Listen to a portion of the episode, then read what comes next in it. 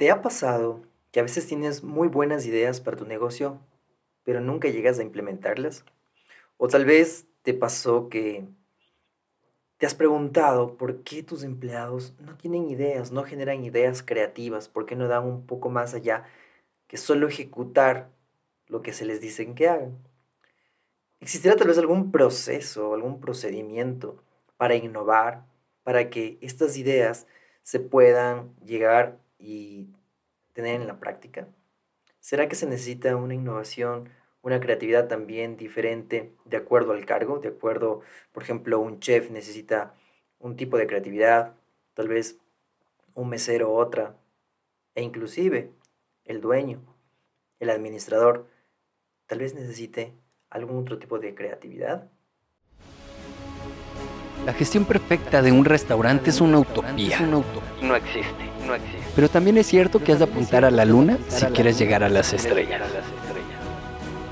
Bienvenidos a Restaurante 10X, el podcast donde desarrollamos una visión total, global, 360, para lograr el éxito en tu restaurante. Y para ello contamos con más de 10 expertos del sector que van a traernos en cada uno de los episodios sus mejores herramientas, estrategias de marketing, gestión y servicio. Tú que eres valiente, líder de tu restaurante y soñador, acompáñanos en esta utopía. ¡Arrancamos! Mi nombre es Freddy Viteri y yo ayudo a los negocios a aumentar las ventas basándome en cuatro pilares fundamentales. Y el día de hoy vamos a hablar sobre creatividad y también innovación es que es necesario establecer un proceso, pero para eso vamos a revisar paso a paso cómo se genera la creatividad en un negocio. Vamos a hablar primero de este proceso creativo. Tal vez pienses que el proceso creativo sea algo lineal, pero la verdad es que no. Y entonces necesitamos saber ciertos... Em, ciertos nombres que se los maneja en creatividad o en el proceso creativo para que lo tenga súper claro. Por ejemplo, hay un estado que muchos lo conocen como estado de flow. Este estado de flow es, es cuando tienes pensamientos automáticos sin esfuerzo, pero son muy conscientes y enfocados. Esto logra que exista una fluidez, una gran cantidad de ideas una tras otra que van a mejorar el objetivo que tú tienes o en el que te hayas fijado.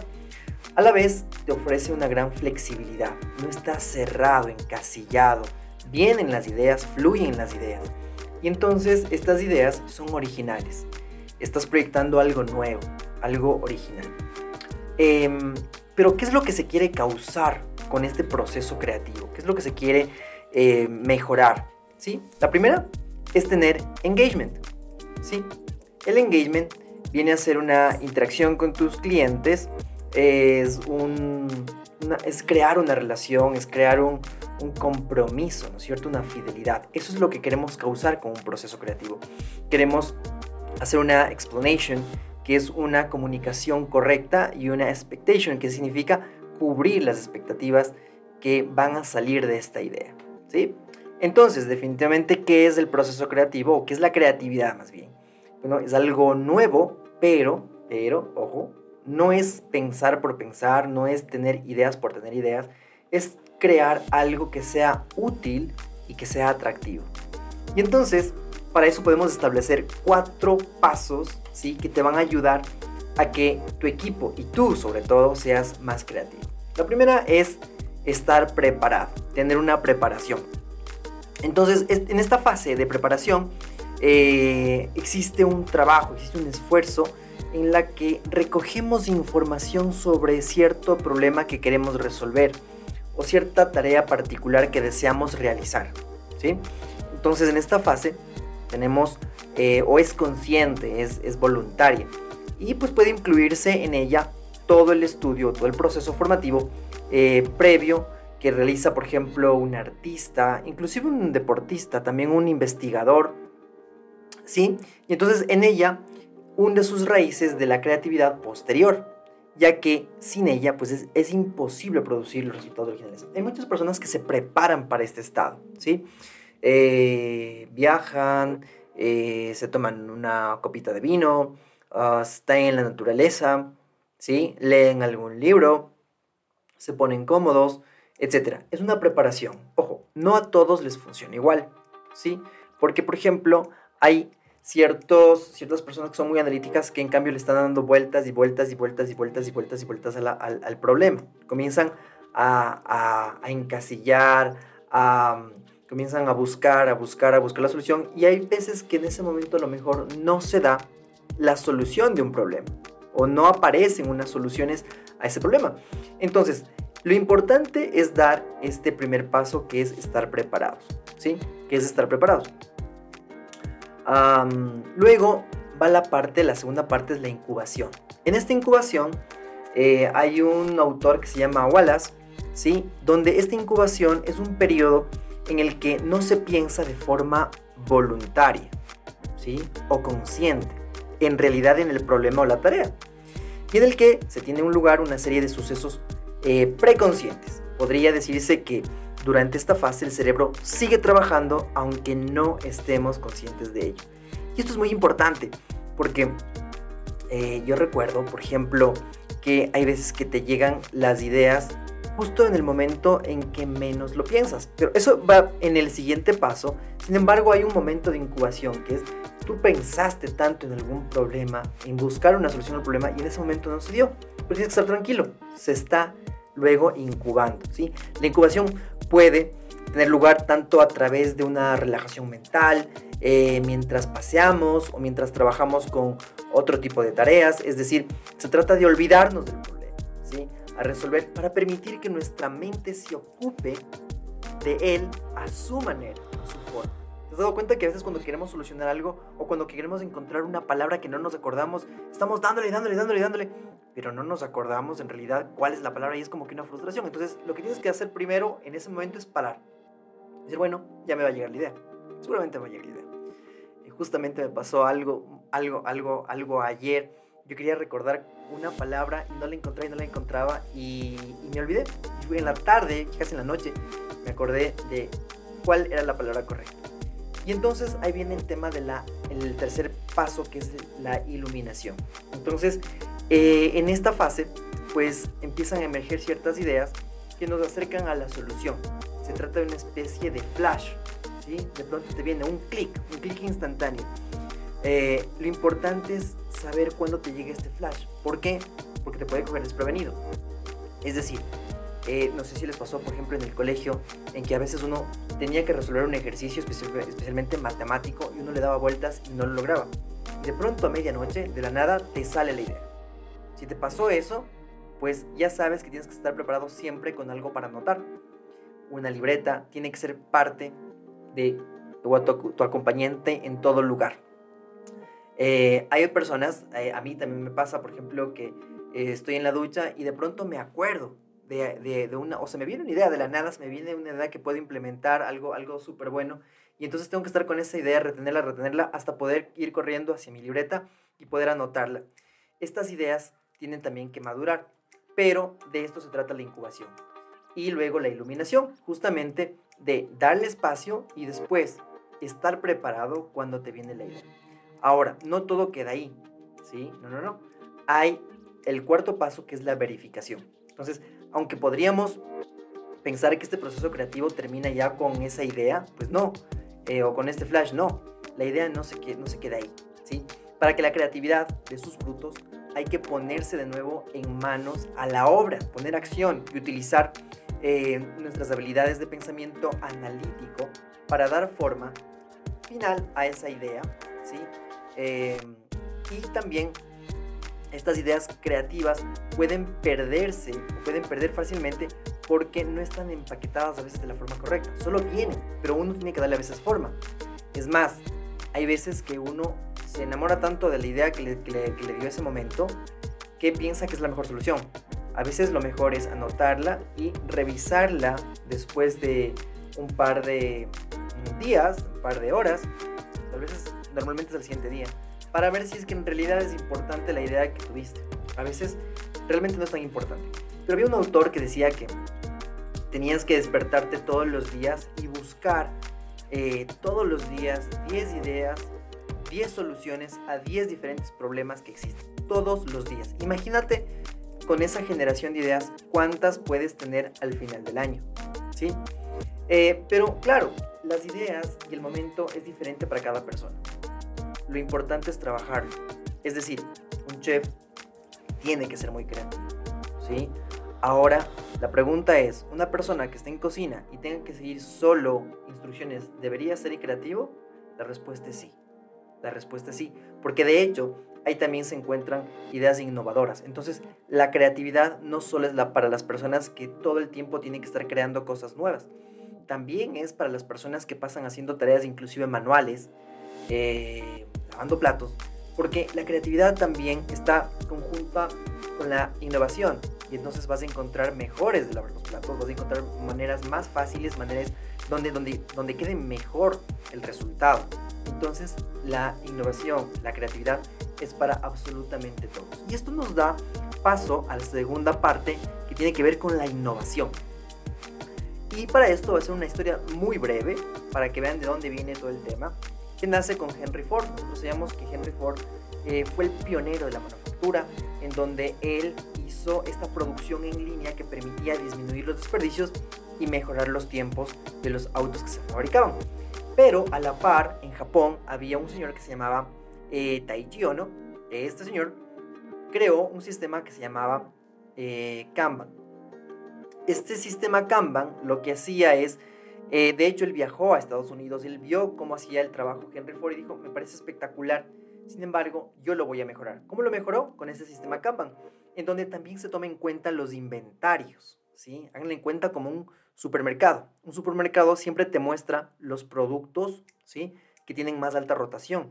Y los que tienen menos rotación los van poniendo pues a un lado o muy de abajo, muy arriba, pero no están a la vista. Igual pasa con las perchas. Entonces, ¿cómo traducimos esto, por ejemplo, a tu restaurante?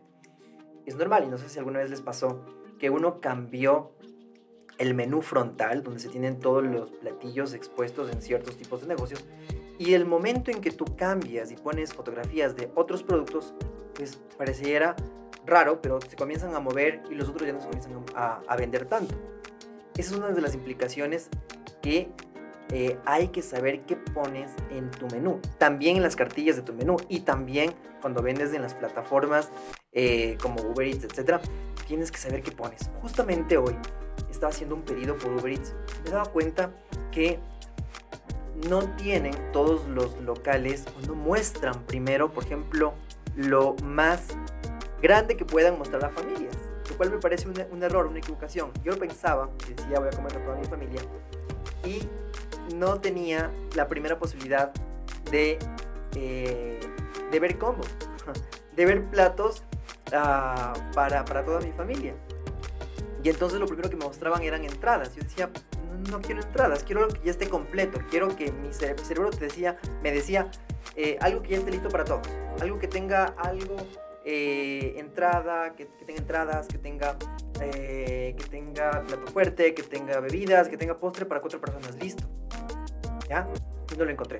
Entonces, claro, me obligó a armarlo de una forma diferente. y después busqué y una de las de, los restaurantes pues sí tenía los combos, pero casi al final y terminé armándome yo mismo un combo. Así que ahí hay una gran oportunidad. Entonces, eh, luego viene este señor Taichi Ono, ¿no es cierto? Y hace este sistema Kama. Pero después también aparece, eh, bueno, a la par más o menos, eh, Edward Deming, que es el padre, digamos, de la calidad. Y él hace este plan, do, check and act. ¿Qué significa? Que primero hay que planificar, después hay que hacerlo, después hay que chequearlo, pero en, en, en sistemas pequeños y después hay que actuar para hacerlo más grande. Quiere decir que hay que probar platos sencillos, mandarlos al público, ver cuáles, si es que los satisface o no se satisface su gusto y si es que sí les gusta, pues comenzar a implementarlo y hacerlo en grande. Normalmente el problema que tenemos es que a veces queremos poner algo, un plato innovador, pero no lo testeamos, sino que lo probamos nosotros y decimos, mm, está delicioso. Pero a veces eso no pasa con el mercado. Si no lo ponemos en el mercado, de pronto eh, no puede funcionar y puedes hacer una inversión innecesaria, ¿sí? Entonces, luego, claro, aparece este Lean Startup, también podemos llevarlo al proceso de innovación y también podemos llevarlos a los restaurantes. Es, este proceso de Lean Startup es una optimización de recursos, ¿sí?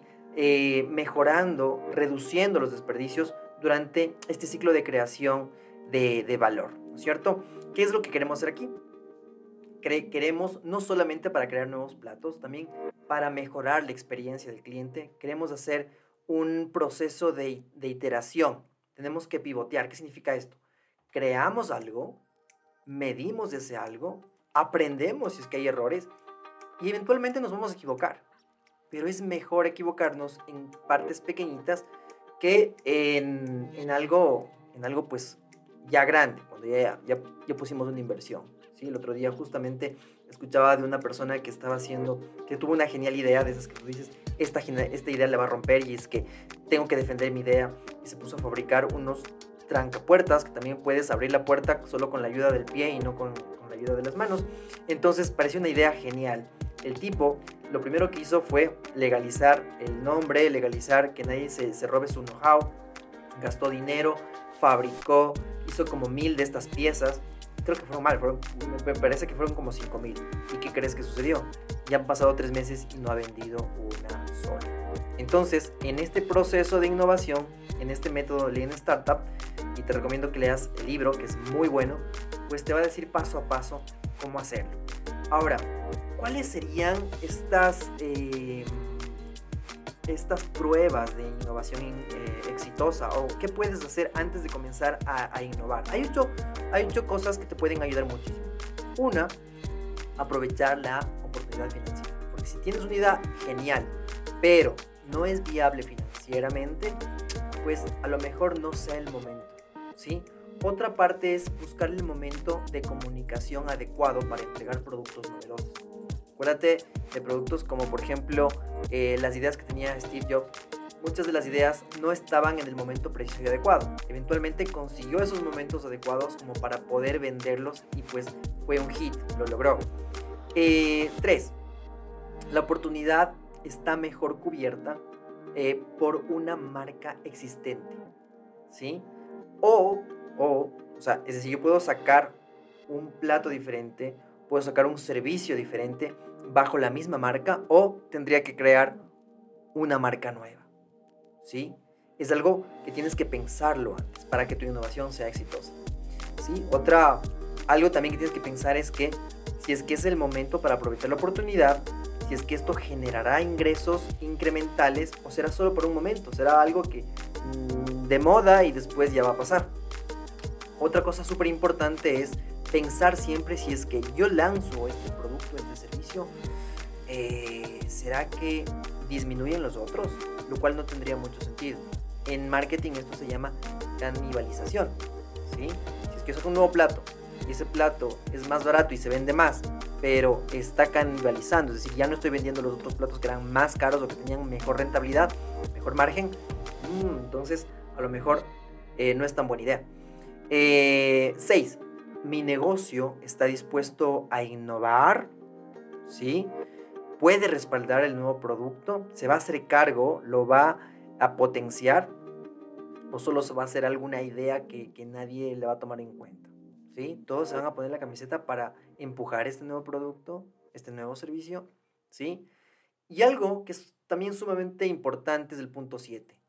¿Tengo el tiempo suficiente? ¿Tengo el tiempo suficiente? Y 8. El cliente seguirá comprando el producto una vez que se ha lanzado. ¿Sí? Espero que te haya gustado este capítulo. ¿Sí? Em, y si quieres saber un poco más, pues yo te invito a que escuches el podcast número 76. Aquí también está cómo medir la experiencia del cliente, porque ese es el primer paso para buscar ideas innovadoras. Y también a conocer a tu cliente. Puedes escuchar también el capítulo 81 del podcast donde está cómo conocer a tu cliente. Soy Freddy Viteri, me puedes encontrar también a mí en Freddy Viteri S en Instagram eh, o en página web freddyviteri.com. Estamos em, listos para ayudarte en cualquier pregunta que tú tengas. Ha sido un gusto y nos vemos la próxima.